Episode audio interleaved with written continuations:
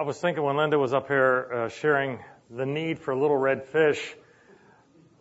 I don't know about you, but I grew up with sardines. And uh, I thought that would be more appropriate for the kids if we brought in cans of sardines. Because that used to be my lunch. I would pack my lunch and I would have a 15 cent can of sardines and, and uh, uh, crackers. And uh, I would just tear that open and just fill the classroom with uh, that aroma and I was nicknamed Sardaniel. And uh, so, but and that's that's a true story, by the way. And I just I I loved it. And uh, now, how many of you have eaten sardines? Or yeah, oh, we got a good group here. That's good. Now, let me see mustard versus oil. How many w- did the oil? How, how many of you brave enough to do the mustard? Oh, you got whoa, we got an equal I didn't do the mustard ones. I, they just uh, just looked a little weird, too weird for me. Anyhow, well, we'll get to the sermon here, but it's just, you know, um, entitling this Love 1.0, and and I'll tell you why in a moment. As I mentioned before, the book of Romans, penned by the Apostle Paul under the inspiration of the Holy Spirit, uh, if you look at the book of Romans, you can actually kind of divide it in, into two parts. And that, that, that whole first part is just what the gospel is, what it isn't. He lays out a, a well, um, you know, uh, defense of the gospel. The, uh, the Judaizers, you know, would have been offended by it. He's saying all these things. It's not the law. It's, this freedom we have in Christ, and it's and it's by the grace of God. And so you you hear that for eight chapters, and it kind of there's like a crescendo in chapter eight because you hear the struggle in, in chapter seven of you know I, I try to do good and I end up doing the wrong thing and I just mess up all the time, and you you you, you read that, and then you you get towards the end, and it's only through Jesus Christ, obviously that we're able to overcome that. But chapter 8 really focuses on the Holy Spirit, uh, His indwelling. We are ch- children of God, and He declares that, and He makes that uh, known to us, and nothing separates us from the love of, of, uh, of God in Christ Jesus. And so you, you need that chapter 8 in order to carry on. Now, these next eight chapters are, are all about how to live out the Christian life and, and what it means, very practical ways. Some of those things are challenging to us, as we'll find in, in chapter 8. Loving those who hate you, for example. Uh, submitting to governing authorities. These things are like, oh, wee, ooh, well, how do I do, how, how am I going to do this? Understanding also we have another citizen, we're dual citizens and here, and we're, we have another citizenship in heaven, and, and we'll get to that. And, and as I was looking at some of these uh, sermons that I want to deliver here, I'm picking portions now, not just doing a verse by verse. But some of them I did notice that I have preached on uh, topics that I refer to Romans, like I, a couple years ago I preached on um, spiritual gifts, and that obviously is Romans chapter 12, verses 3 through 8. I'm not going to repeat uh, those sermons that we heard recently, so I'm not I'm not following straight through. And uh, praying about it, asking the Lord what would be the next sermon. And and this next one is is these next two. This week and next week will be on Christian love. And this one I'm calling 1.0. And next week you'll understand why that's 2.0. Uh, it's it's it's it's a call of a a love that is unheard of in this world. It's an impossible love, but only by the grace of God. So you turn in your Bibles to Romans chapter 12, we're going to look at verses 9 through 16. Um, if I were to do it all the way through, I would do 9 through 21, but we're going to do 9, 9 through 16 today, and I'll probably pull out one verse out of this one and put it in next week's because it's more applicable to the 2.0, uh, and that would be verse 14. But I'm going to go ahead and read 9 through 16.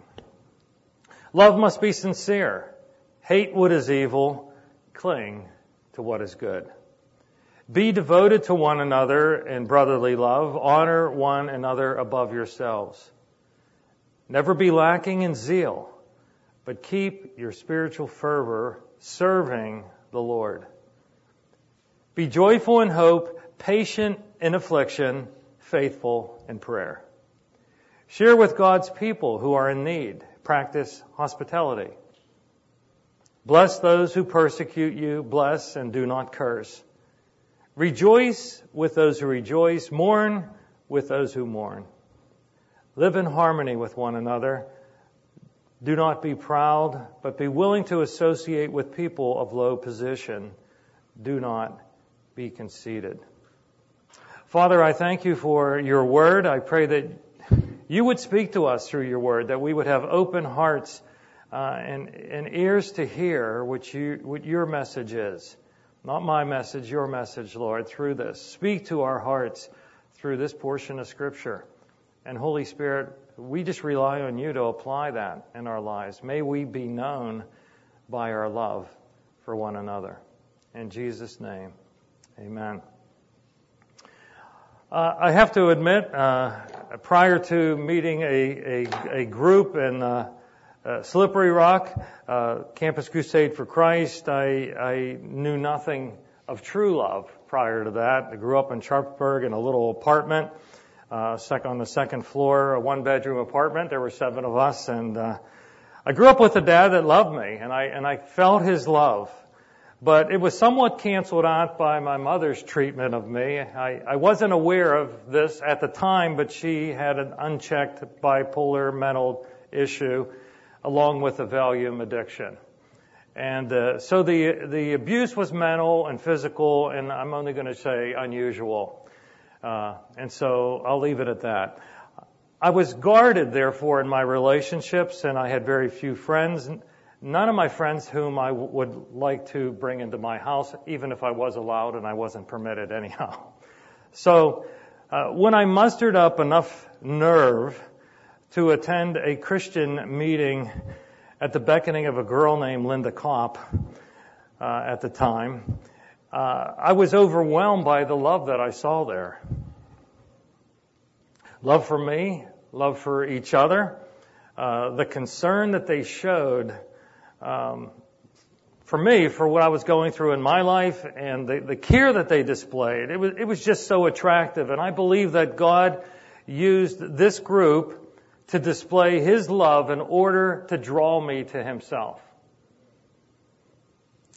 And so I, I take seriously, Jesus wasn't joking when He said, by this all men will know that you are my disciples if you love one another. There was no doubt in my mind that these people that I had met on the Slippery Rock campus with Campus Crusade for Christ, they were connected to Jesus and they truly loved one another. It was a love I never knew. It was a love I never experienced. It was not forced. It wasn't controlling. It wasn't fake. It was genuine men and women of God, we are called to love at a level deeper than we are humanly capable. Let's admit that. We can't love the way Jesus commanded us to love in our own selves. We are called to love people with the love of God. And so today I, I, just want us to begin to look at this amazing love that the believer, by the grace of God, is able to display. And by doing this, people will be attracted to the God we serve. So how do we go about? How do we display the love of God? Well, we display the love of God, first of all, by being sincere. By being sincere. Verse 9 says, Love must be sincere. Hate what, what is evil and cling to what is good. And that word sincere right off the bat. And you, Paul Ritus, is actually a, a, a word that just simply means without hypocrisy. It's not fake. It's not masked. It's not um, somehow contrived, it's genuine. And where does that kind of love come from? Well, if you remember a couple months ago when we were Romans chapter 5, when it was talking about that kind of hope that we have to have, and that hope that doesn't disappoint, Romans 5 5 goes on to say, because God has poured out His love into our hearts by the Holy Spirit whom He has given us. So if you're wondering where this kind of love could come from, it comes from God.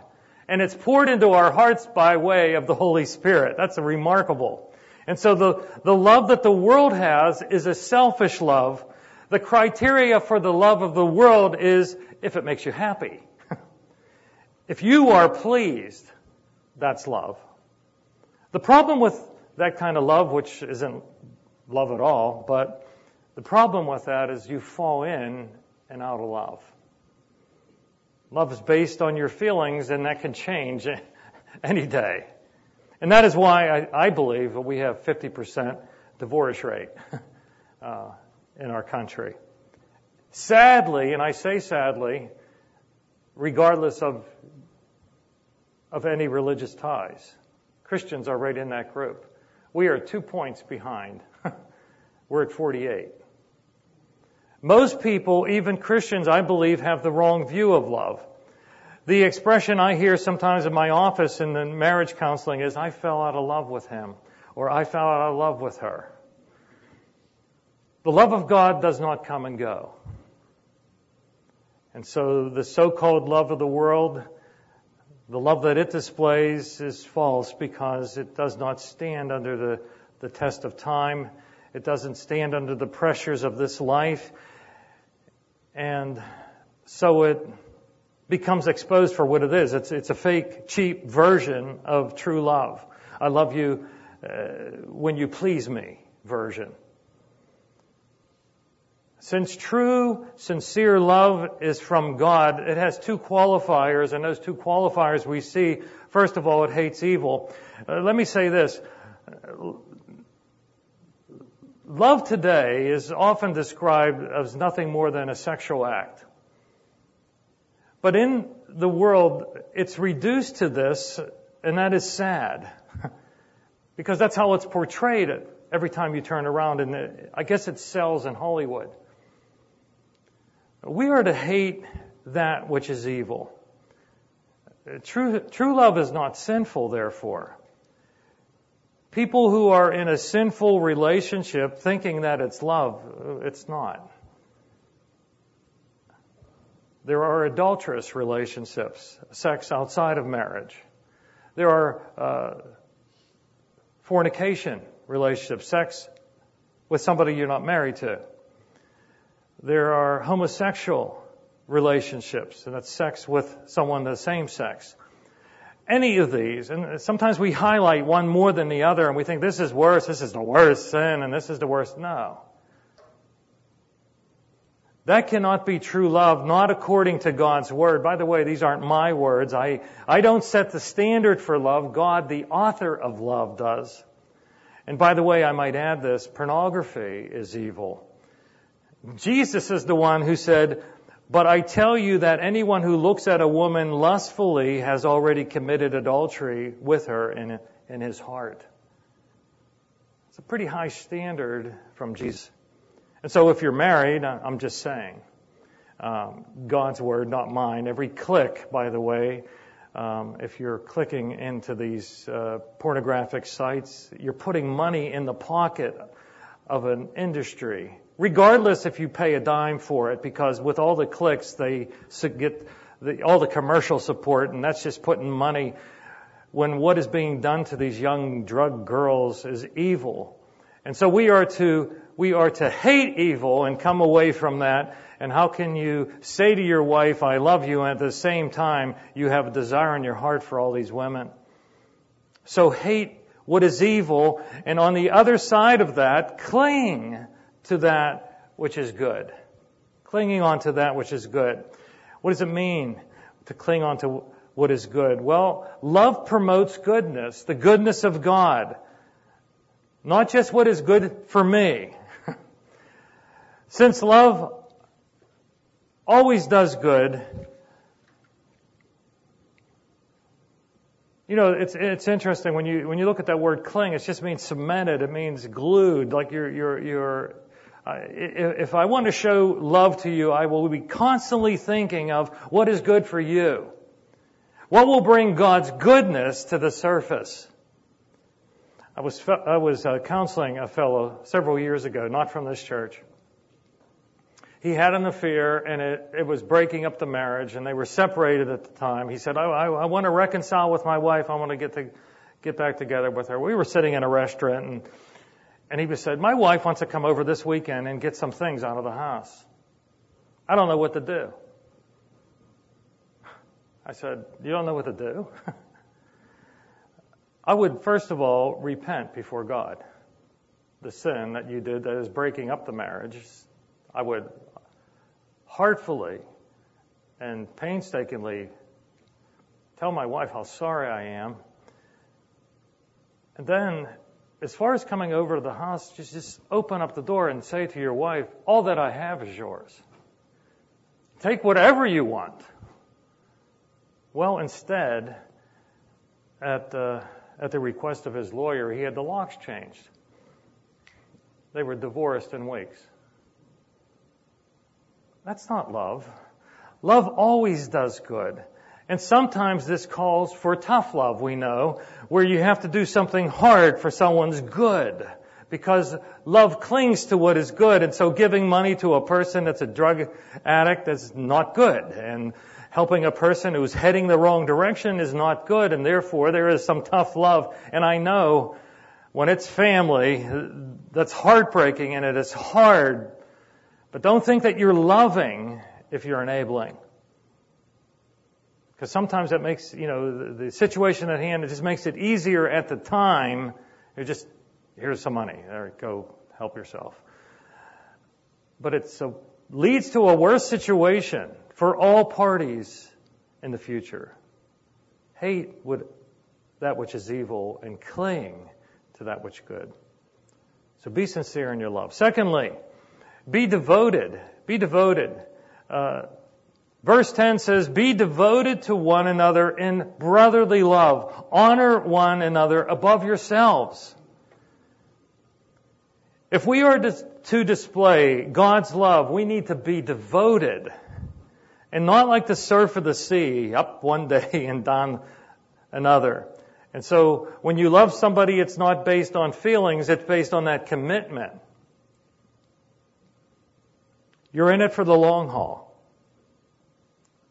You know, in churches, occasionally you have disagreements.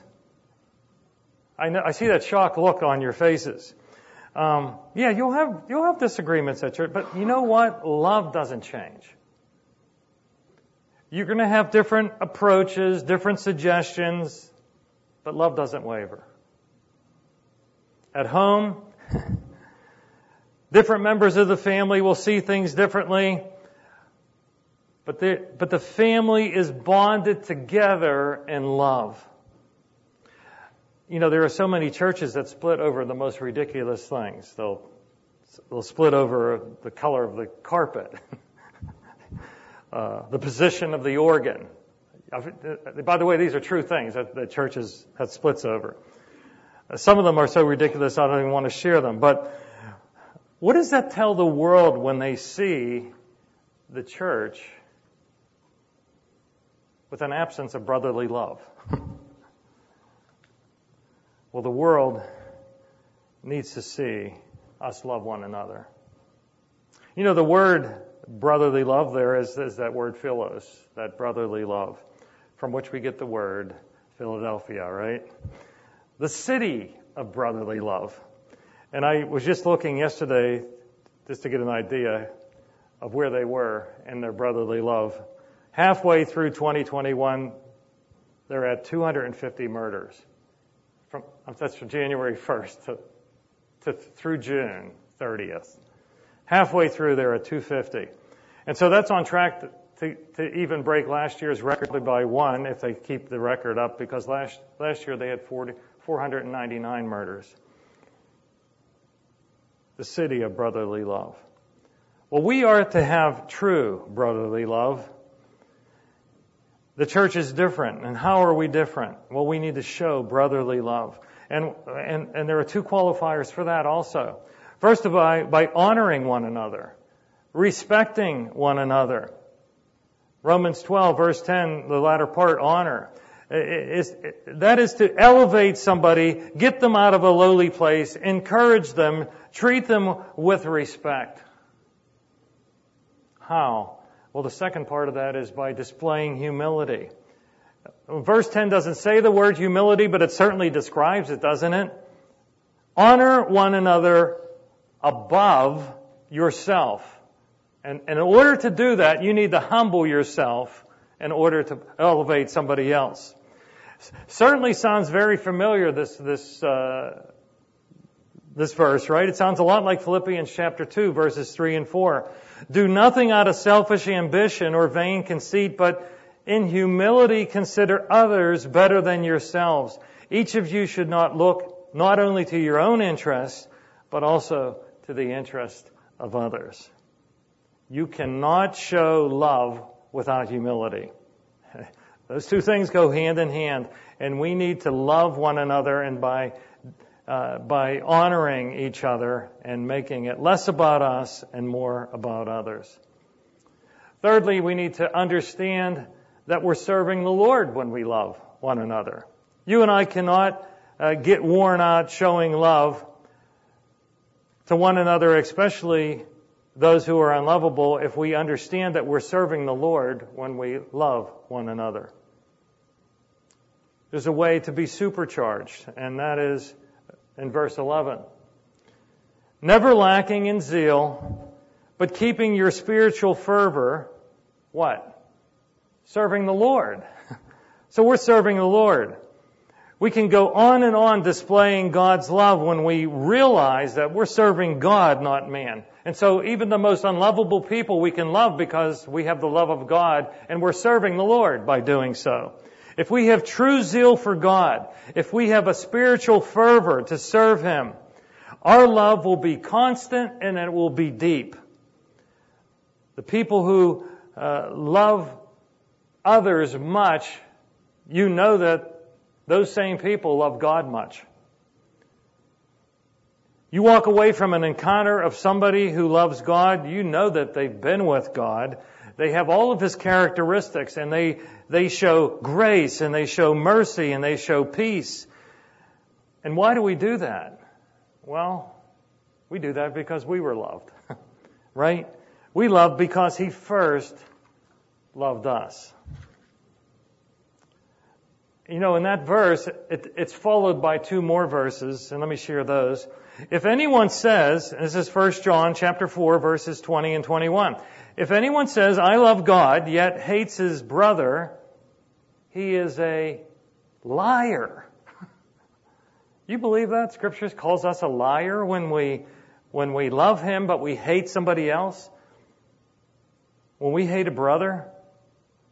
For anyone who does not love his brother whom he has seen cannot love God whom he has not seen. And he has given us this command. Whoever loves God must also love his brother. What a command. And a, and a rather enjoyable one to fulfill. So we must have a, a zeal for God in order to love others.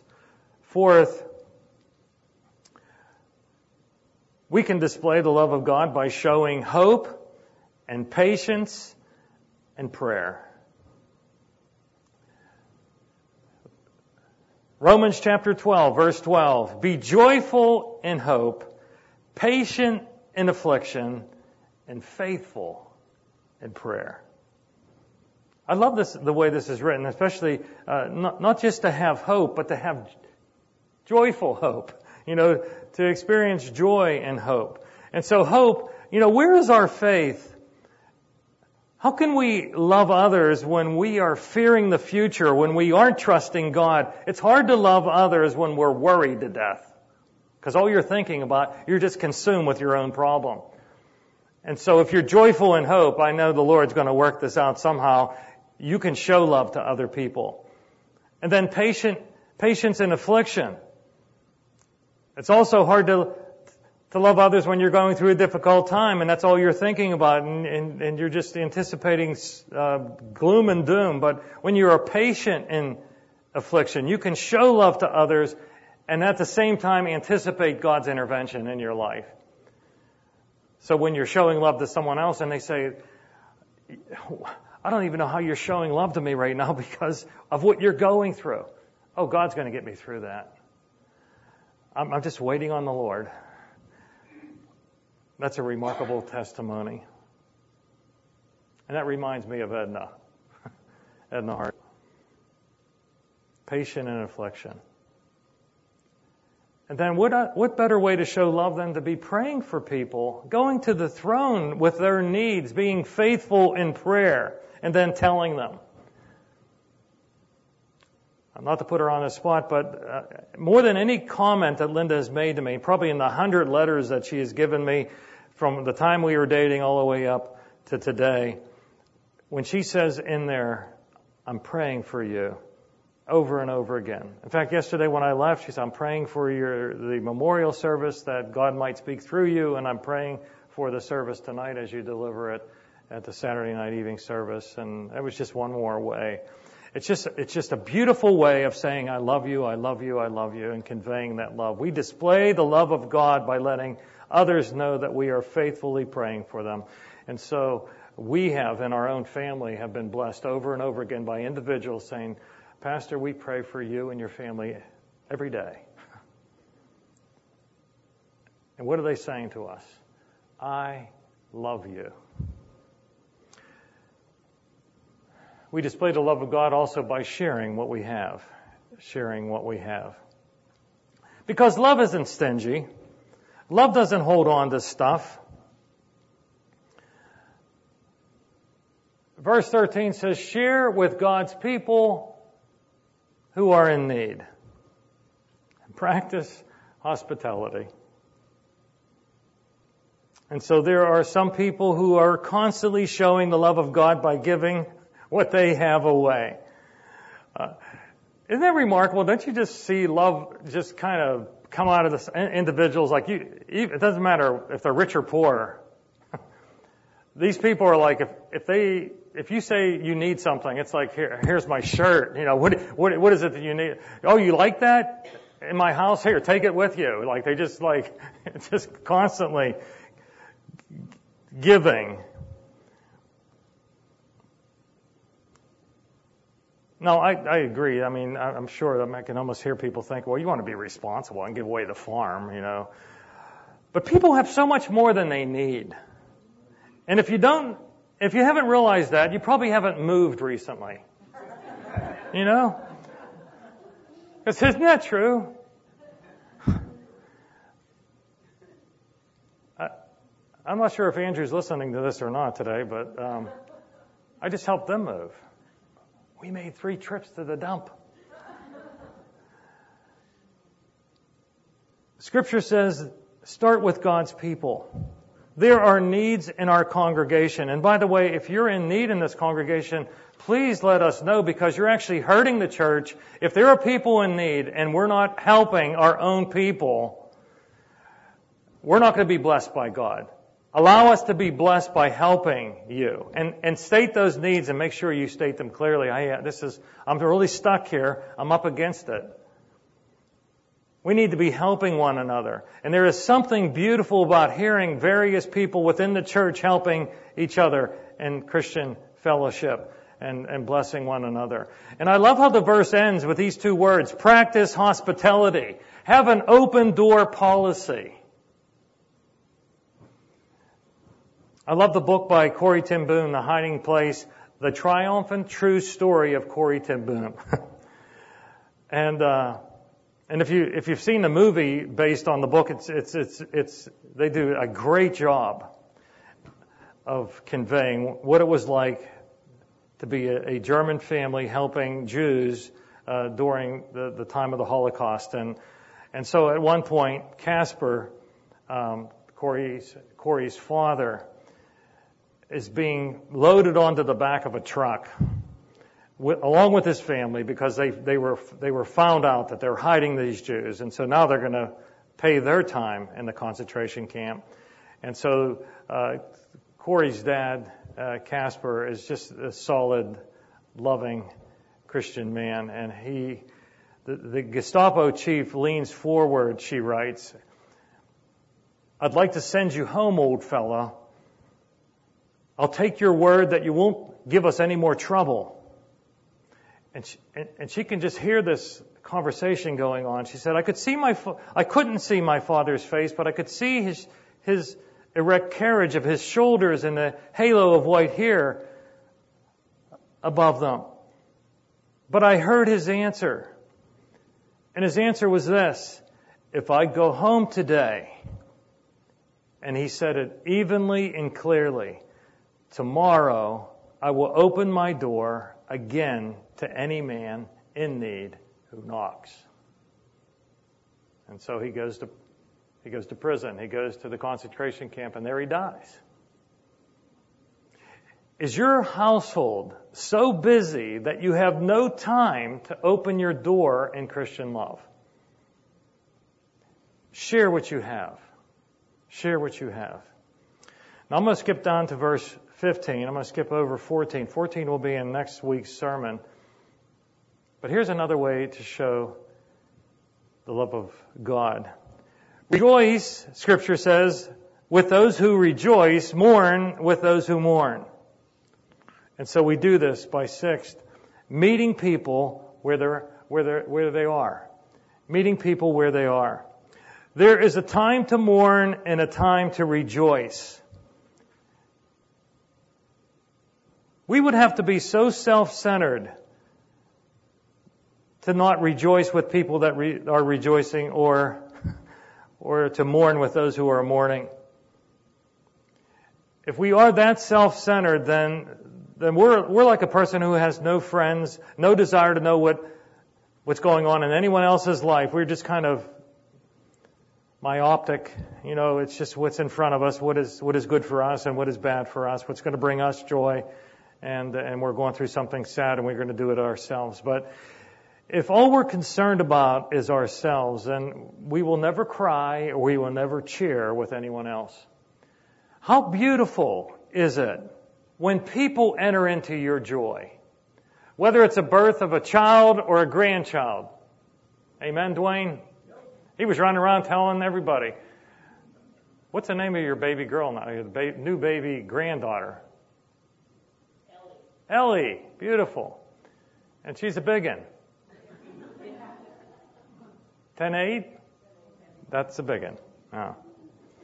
But isn't it beautiful when people enter into your joy? You're excited and you have this, the, this child or you get a promotion and people aren't jealous. They're like, that is really great. That'll be, that'll serve you and your family well and you, you're just going to do great at that job or you go on a vacation, you have a good time and somebody's not jealous of you, but they're like, you needed that. And I'm, I'm so glad that you were able to be refreshed instead of saying, oh yeah, well, yeah, it must be nice, you know.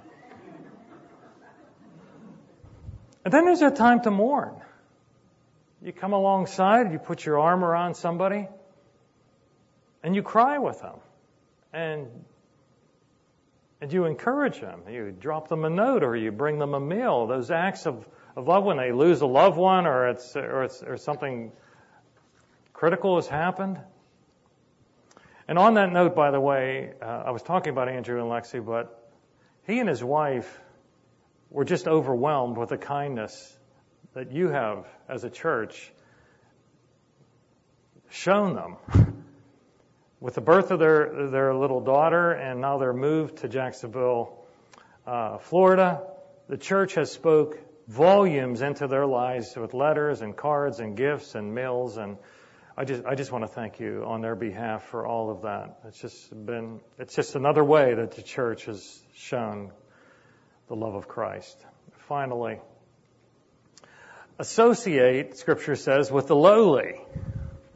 Now, I know some of you probably want to break into Friends in Low Places by Garth Brooks, and I don't know, I don't know the song, so it's probably like a really bad song or something. So don't quote me on that one. But seriously, in verse 16, it says, live in harmony with one another. Well, my wife and I accomplished that. Huh. Do not be proud, but be willing to associate with people of low position. Do not be conceited. You know, somebody once said, you can tell a lot about a person by the people who sit around their table. Isn't that true? Some people will be shocked when they get to heaven and they see, see who's sitting at the marriage feast of the Lamb. People of all walks of life, of every race and every nation. If you want to get a taste of heaven, you should be able to go to any Christian home and look around their table. The only people with a closed door policy are those who are proud and conceited. We have to be reminded that we are called to love at a level that we are humanly incapable of. And that we are called, however, to love people with the love of God. And so just a, f- a few questions just for us to be thinking about this over these next couple of weeks. First of all, are you starting to get an idea of what the love of God is like and how to display it on this side of heaven? Are there some things that you want to change regarding perhaps your lack of displaying God's love? And then finally, and I'll put this one up here, what can you do today or even this week to display God's love? And I'm just going to encourage you to pray and then act. Pray that God lays that on your heart. Like, what is it, Lord? How can I, how can I turn it up a notch? How can I display your love? Because it shouldn't be something forced. You shouldn't be like, oh, now we need to do this and put this on your list. If it's forced, it's not, it's not sincere, right? And we're called to have a sincere love. Don't fake it. Just let the Holy Spirit lead. He just, He lays things on our hearts all the time. Well, next week, it's turned a notch, uh, where we not only love the lovable, God's people, but we love the unlovable. And so come in here, love, Christian love 2.0. Lord, we thank you that you have first loved us. We also thank you that, God, you poured your love into our hearts through the Holy Spirit. And so we can't say we're not, we, we, we can't do this. We can do it not in our own power, but we can actually do it by the power of the Holy Spirit in, in a remarkable way. And I just pray that we would be known and people that pass this church would say, well, that's the church that, that helped us here. That's the church that showed their love to us here. That's the church that prays for us and reaches out to us. May we be defined as your disciples by the love that we show. And we pray this in Jesus' name. Amen.